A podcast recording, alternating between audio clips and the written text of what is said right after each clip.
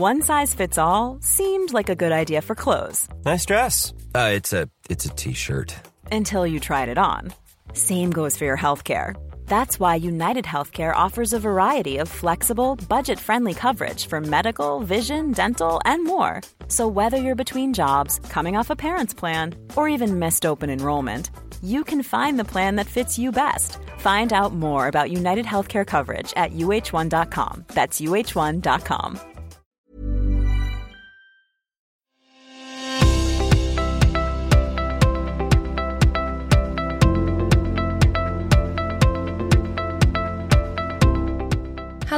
and welcome to The Brief, a short, sharp snapshot of a big policy issue. I'm Edwina Landale. Today's podcast marks a sad moment in time. The Queen of Soul, Aretha Franklin, passed away on Thursday, the 16th of August, from advanced pancreatic cancer. Her music helped shape change, not just by connecting people to beauty, but also by carrying a message of human dignity. Her 1967 song, Respect, was a plea for recognition, coming to define both the feminist and civil rights movements in the US. Her passionate embodiment of black and female experience in the patriarchal, white America of the 60s made her an icon for revolutionary movements. This episode of The Brief is going to look at the power of music as an instrument for political expression. How has protest shaped political movements, and how can it change policy? Why does music affect us so powerfully? How has the political voice of music changed since Aretha Franklin inadvertently recorded one of the most important Vietnam War songs, Chain of Fools? We are joined today by Professor Kim Cunio from the ANU School of Music. Kim is a senior lecturer in composition and convener of musicology at the school. His research focuses upon composition, performance, and ethnomusicology, and his music has been played around the world, including performances at the White House, United Nations NGOs, and festivals in a number of countries. As an expert at bridging the gulf between the arts and the social sciences, Kim is here to discuss the interplay between music and policy. Thank you for joining us today, Kim. It's a pleasure. Thanks for having me. My boss is obsessed with Woody Guthrie and Billy Bragg. He says that in the midst of Thatcher's Britain, they woke him up to the impact of policy on human lives, and seemed incredibly sad to hear that I'm not a huge fan of either. On the other hand, I think it's tragic that he's never listened to the album All American Badass because it somehow manages to convey the huge impact of Trump's presidency upon black America. How is it that music is able to connect us so strongly to politics and policy? I think it's because musicians have a role in society without even knowing it sometimes, and that role is really to be the canaries in the coal mine. If we think of it, musicians and really all artists, whether they like it or not, they're a little bit on the outside of the mainstream. And as soon as you're on the outside, you get to look at things in another light. Not only that, musicians don't make a lot of money, so they don't have the vested interest in losing what other people can lose by speaking plain truth. So I think these are the, the two reasons why musicians can do it. But then there's something more. Some musicians seem to have this inherent ability to not only see what it is, but to say that my role will be to change things. And, you know, all the examples we've just heard are, are wonderful. And this has been going on really since the, the dawn of history. Now, some musicians we might not even think of being like this, but they really were. And I'd like to start with a little example of uh, Wolfgang Amadeus Mozart, who we think of as a sweet classical composer now. Maybe we've read some of those books that talk about how, you know, listening to Mozart makes your brain fire well, and that's the sort of mainstream idea of it. But Mozart was incredibly politically aware, and we can learn a lot by thinking that musicians have always done this. For example, Le Nozze di Figaro, his work with uh, the librettist da Ponte, that was a play that was actually banned in most of Europe for being so, so against the grain, for saying this radical thing this radical tenet of the Enlightenment that all people are essentially equal no matter what their birth. And so this has been going on for hundreds of years. And right now, I think we look to music for leadership. We feel that musicians can say things that all of us feel, but they can condense difficult subjects into something easy to follow. So that's why music connects us. Because we're looking for it to happen. Even in the last century, many musical genres have been characterized by exactly the political orientation that you were just talking about. Jazz music was at the heart of the civil rights movement in America. Punk music is characteristically anti establishment, and hip hop is interwoven with the story of race politics. So, given all of these examples, do you think that music is inherently political? That's such a good question. I'd, I'd, like to have an each way bet if I can use a terrible analogy. And the reason why I want to have that is, of course, it is. Whether we like it or not, music is of a time of place. So if I, if I live in a dominant society and I'm making music in that dominant society, even if it's bubble bubblegum pop, I'm a part of that dominant society, and anyone who examines that is going to see the inherent politics in it. But the reality is, musicians have always been able to do that. Those things that you've just discussed so well, they've been able to say, I don't like this about some aspect of society or politics, and I'm going to throw my hat in and change things if I can. And I think we're in an exciting time because, as we know, we, we hear so much about Trump's America, but it's a time for artists and for musicians of great renewal because suddenly there's something to really say. And I think this is a very exciting thing that when things get a little bit hard, musicians often stand up and they're counted. And whether it's conscious or not, do you think that these political messages are translated into actual policy changes? Of course, sometimes we can feel that there's a piece of music that is, is a part of a social movement and you know, I'm thinking of that great song Strange Fruit, which is that disgraceful act of hanging black Americans. And when you hear Billie Holiday sing that song, you can feel the suffering of a whole nation of people. And we can feel that things had to change, and maybe they would have changed without that piece of music, but the piece of music helped to enable it.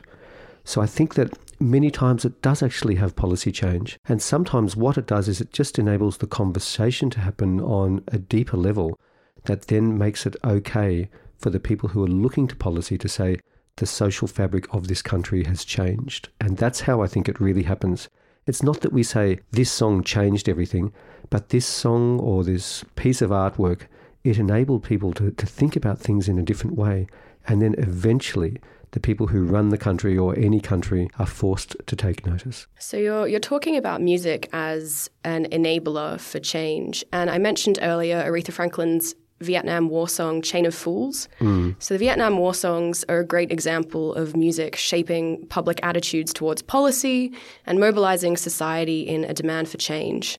So, looking at current musical culture, uh, what types of music do you think lend themselves to this kind of political expression or have the most power to mobilize society? That's a really great question to think, you know, what music does this best right now? I think all musics have the same potential, but some some artists in some styles really do a great job. I mean, I'm thinking of, you know, because I, I also work in classical music, and I think that contemporary classical music has an incredible power in it. And the reason is simple that the elites of society, sometimes for no real love of music, often see this music because it's, you know, there could be a symphonic program that basically has, you know, old sort of dead music, and then there's one new piece to sort of freshen up the program. And that's a great opportunity for a composer or performer to reach people. So classical music can do it. Often it doesn't, but it can. Jazz is the place I think where things reside well because jazz musicians they've they've always been able to see the nature of the world, I think. And jazz has a, such a strong sense of counterculturalism. Even a white student at our School of Music here in Canberra who's learning jazz, inevitably they connect to the fact that this is a social movement and this is a movement that is bringing about change that was made by black people for black people to enable them to sort of move beyond the ghetto that they were stuck in. So I think jazz is doing it really well. But the thing is, hip hop, hip hop is an altogether political movement. And we have to say, even if we don't like the music, something remarkable happens in hip hop because hip hop is both poetry and music. So it's the opportunity for people to improvise their immediate dissatisfaction with the world and think of something better. And I think of that seminal work, uh, Grandmaster Flash. Don't push me because I'm close to the edge. I'm trying not to lose my head. It's like a jungle. Sometimes I think I wonder how I keep from going under. That was the anthem of a generation of black Americans. And if I play it to my students now, they still know the message and they still say, This job isn't finished yet. We have to play our part. A lot of the artists that I've mentioned and that we've been talking about, They convey their message with words, and that's how they translate their meaning. But the use of lyrics isn't something that you actually engage with that much as a composer of, as you say, classical work. So, how do you convey meaning and communicate social issues without language? You know, when I was a music student quite a long time ago, it was not that long after the 8th of the 8th, 1988, which is, you know, it's a very interesting time. But it was the time of the great political unrest in Burma, Myanmar, where the National League of Democracy, led by Aung San Suu Kyi, actually decided to mobilize the entire country against the military junta.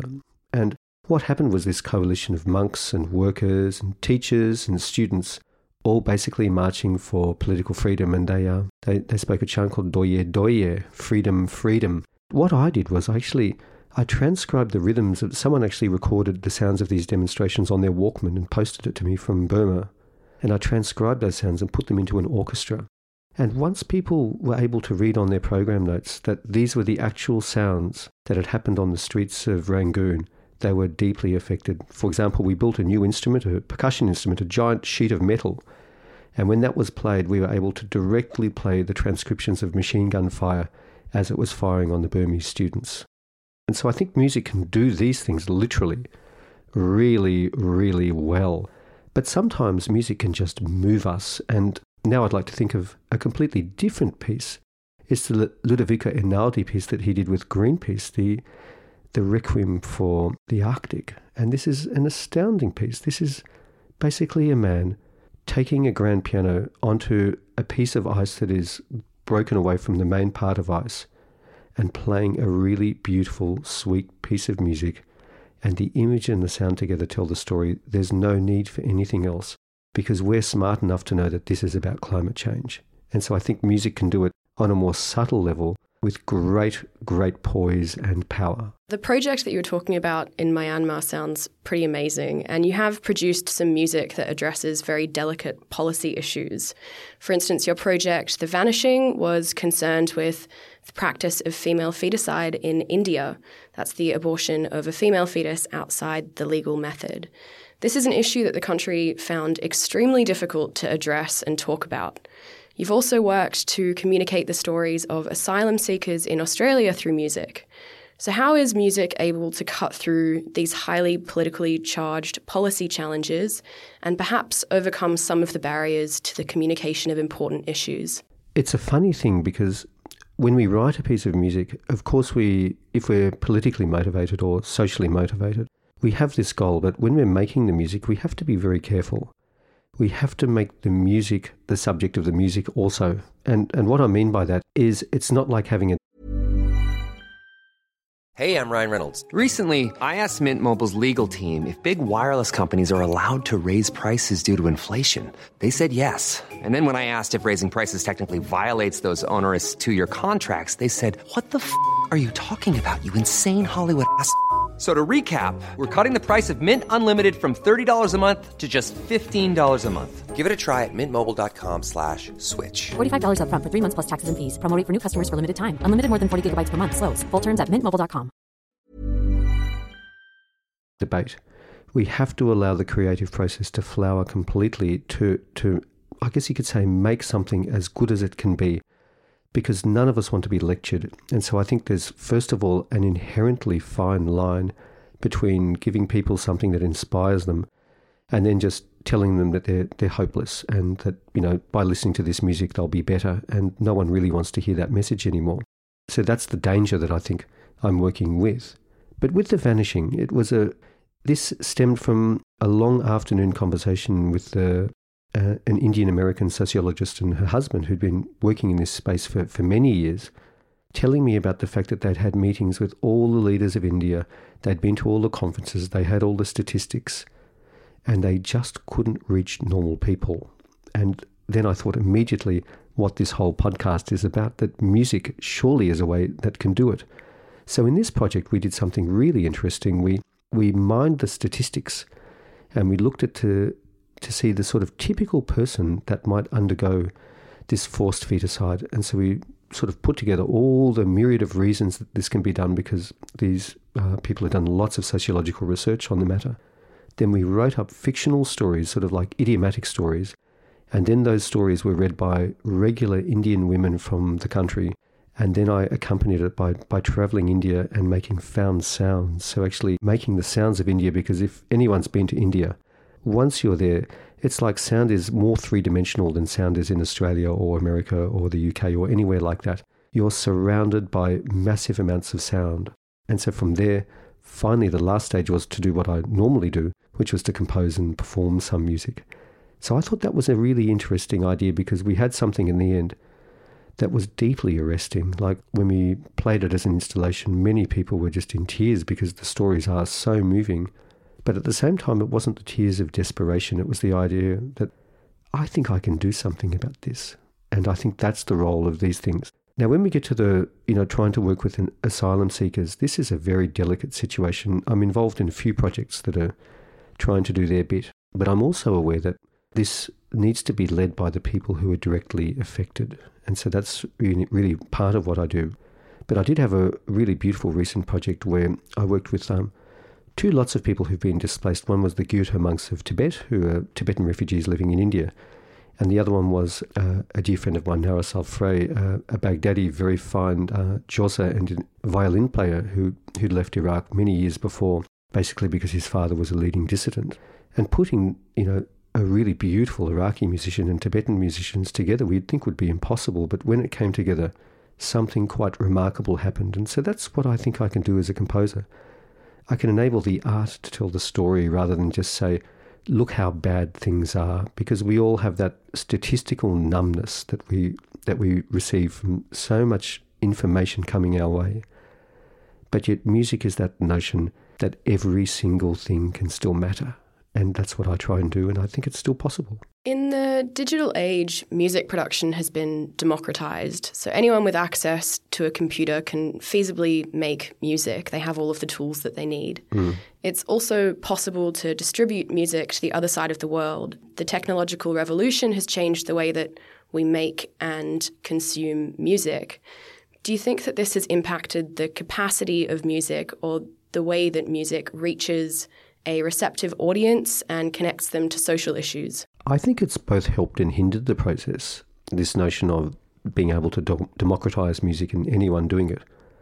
The reason why it's helped, of course, there's so many people who would normally have to, you know, meet someone, an executive, someone from a record company, and there would be an inherent notion of marketability that decides whether a project happens. And this has been, you know, the state in the arts for hundreds of years. It's not a new thing.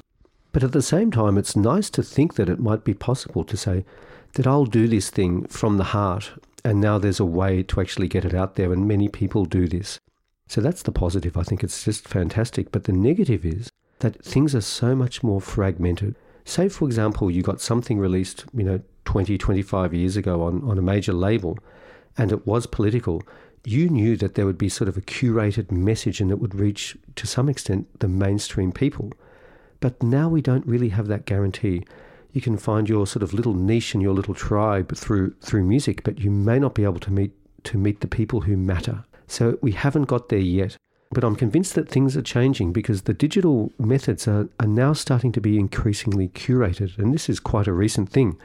So it used to be that all that stuff was sort of just sitting there and we didn't know what to listen to. But but we could say platforms like Spotify, they have guest DJs now and so, if the right people are doing this curatorial thing, they can find very, very interesting messages and make them sort of available. I guess you'd say pre digest the huge amount of music that comes from the ground up and find the cream of that. Now, funnily enough, at the ANU School of Music, we're launching the ANU Music Press in 2019 to do this precise task. So it's something that's really in my, in my mind. And we want to actually of course, look at the music for the sake of music, making music like that, but there's also this idea that some music will have a story to tell and it will actually do these stories in a confronting way and it will be made available for hopefully all parts of society to look at. So that's to me a very exciting thing that we can remake this industry to do this job better as we go. Uh, you mentioned the curation of music on platforms such as Spotify. And I feel like that's a really interesting point because traditionally there have been certain groups of people who've chosen what music enters into the mainstream. So, what kind of messages are we seeing enter into the mainstream now? One of the main messages we're, we're hearing now is a progressive political stance made by young people, people who are millennials or just older, who are saying, I don't believe what I'm being told in the mainstream media, and I don't believe that this group of people should be vilified, for example. There was a great example just this morning of our interview on Radio National where two young Zimbabwe musicians actually got to play live on Radio National, and that's because their music had something like 150,000 likes in a day or two. They actually just put something out talking about the demonization of African youth. So many people thought, yes, this is good, this makes a difference.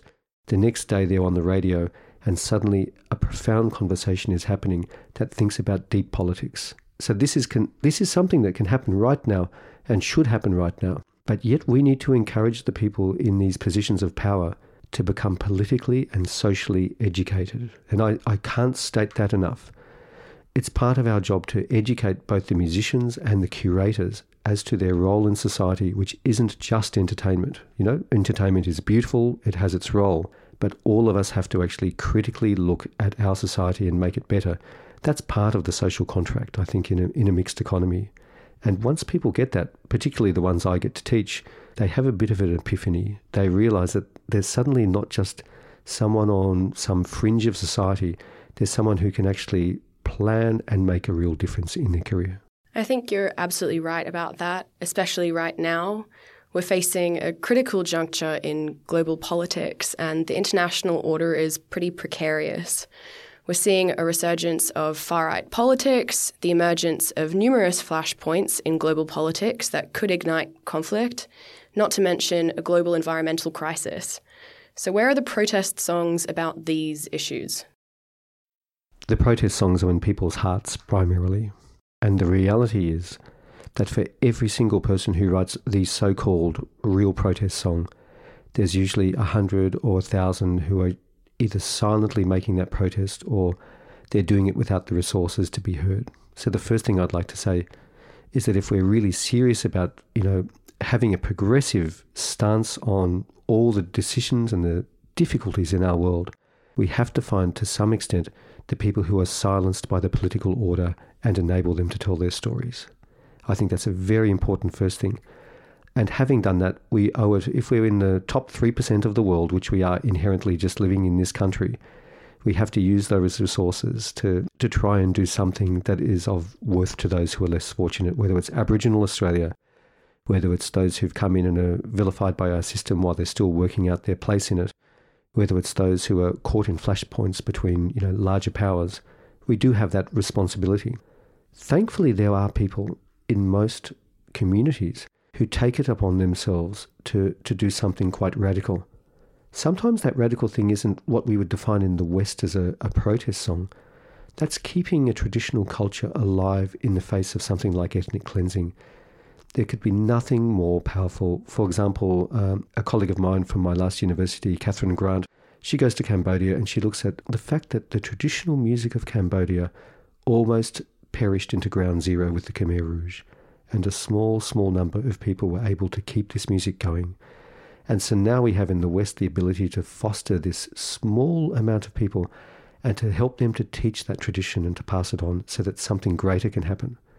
I think this is very important. And for me, I think there's more opportunities than there are time. If we are in a position of relative power, I'm lucky I have, compared to many people, a lot of power to, to be able to exert.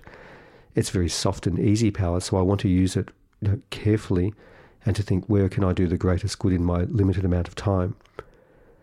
But then there's so many people who haven't thought of how to do it yet.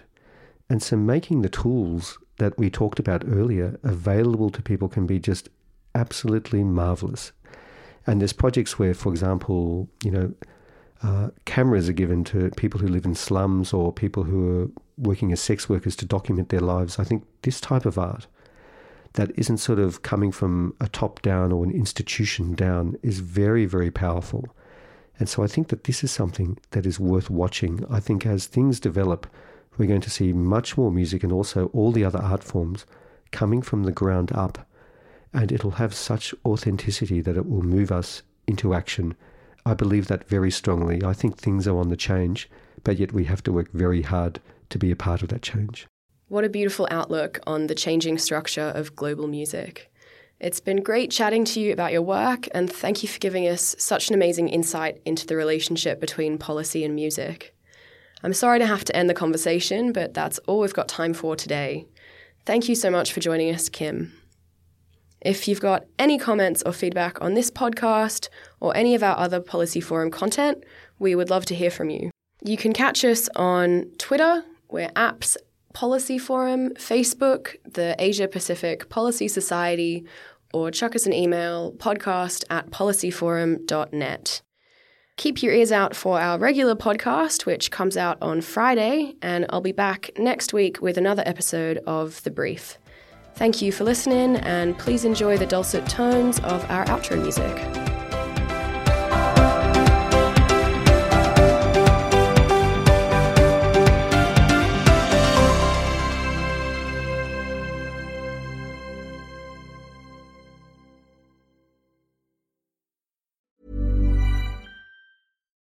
When you make decisions for your company, you look for the no brainers. If you have a lot of mailing to do, stamps.com is the ultimate no brainer. Use the stamps.com mobile app to mail everything you need to keep your business running with up to 89% off USPS and UPS. Make the same no brainer decision as over 1 million other businesses with stamps.com. Use code PROGRAM for a special offer. That's stamps.com code PROGRAM.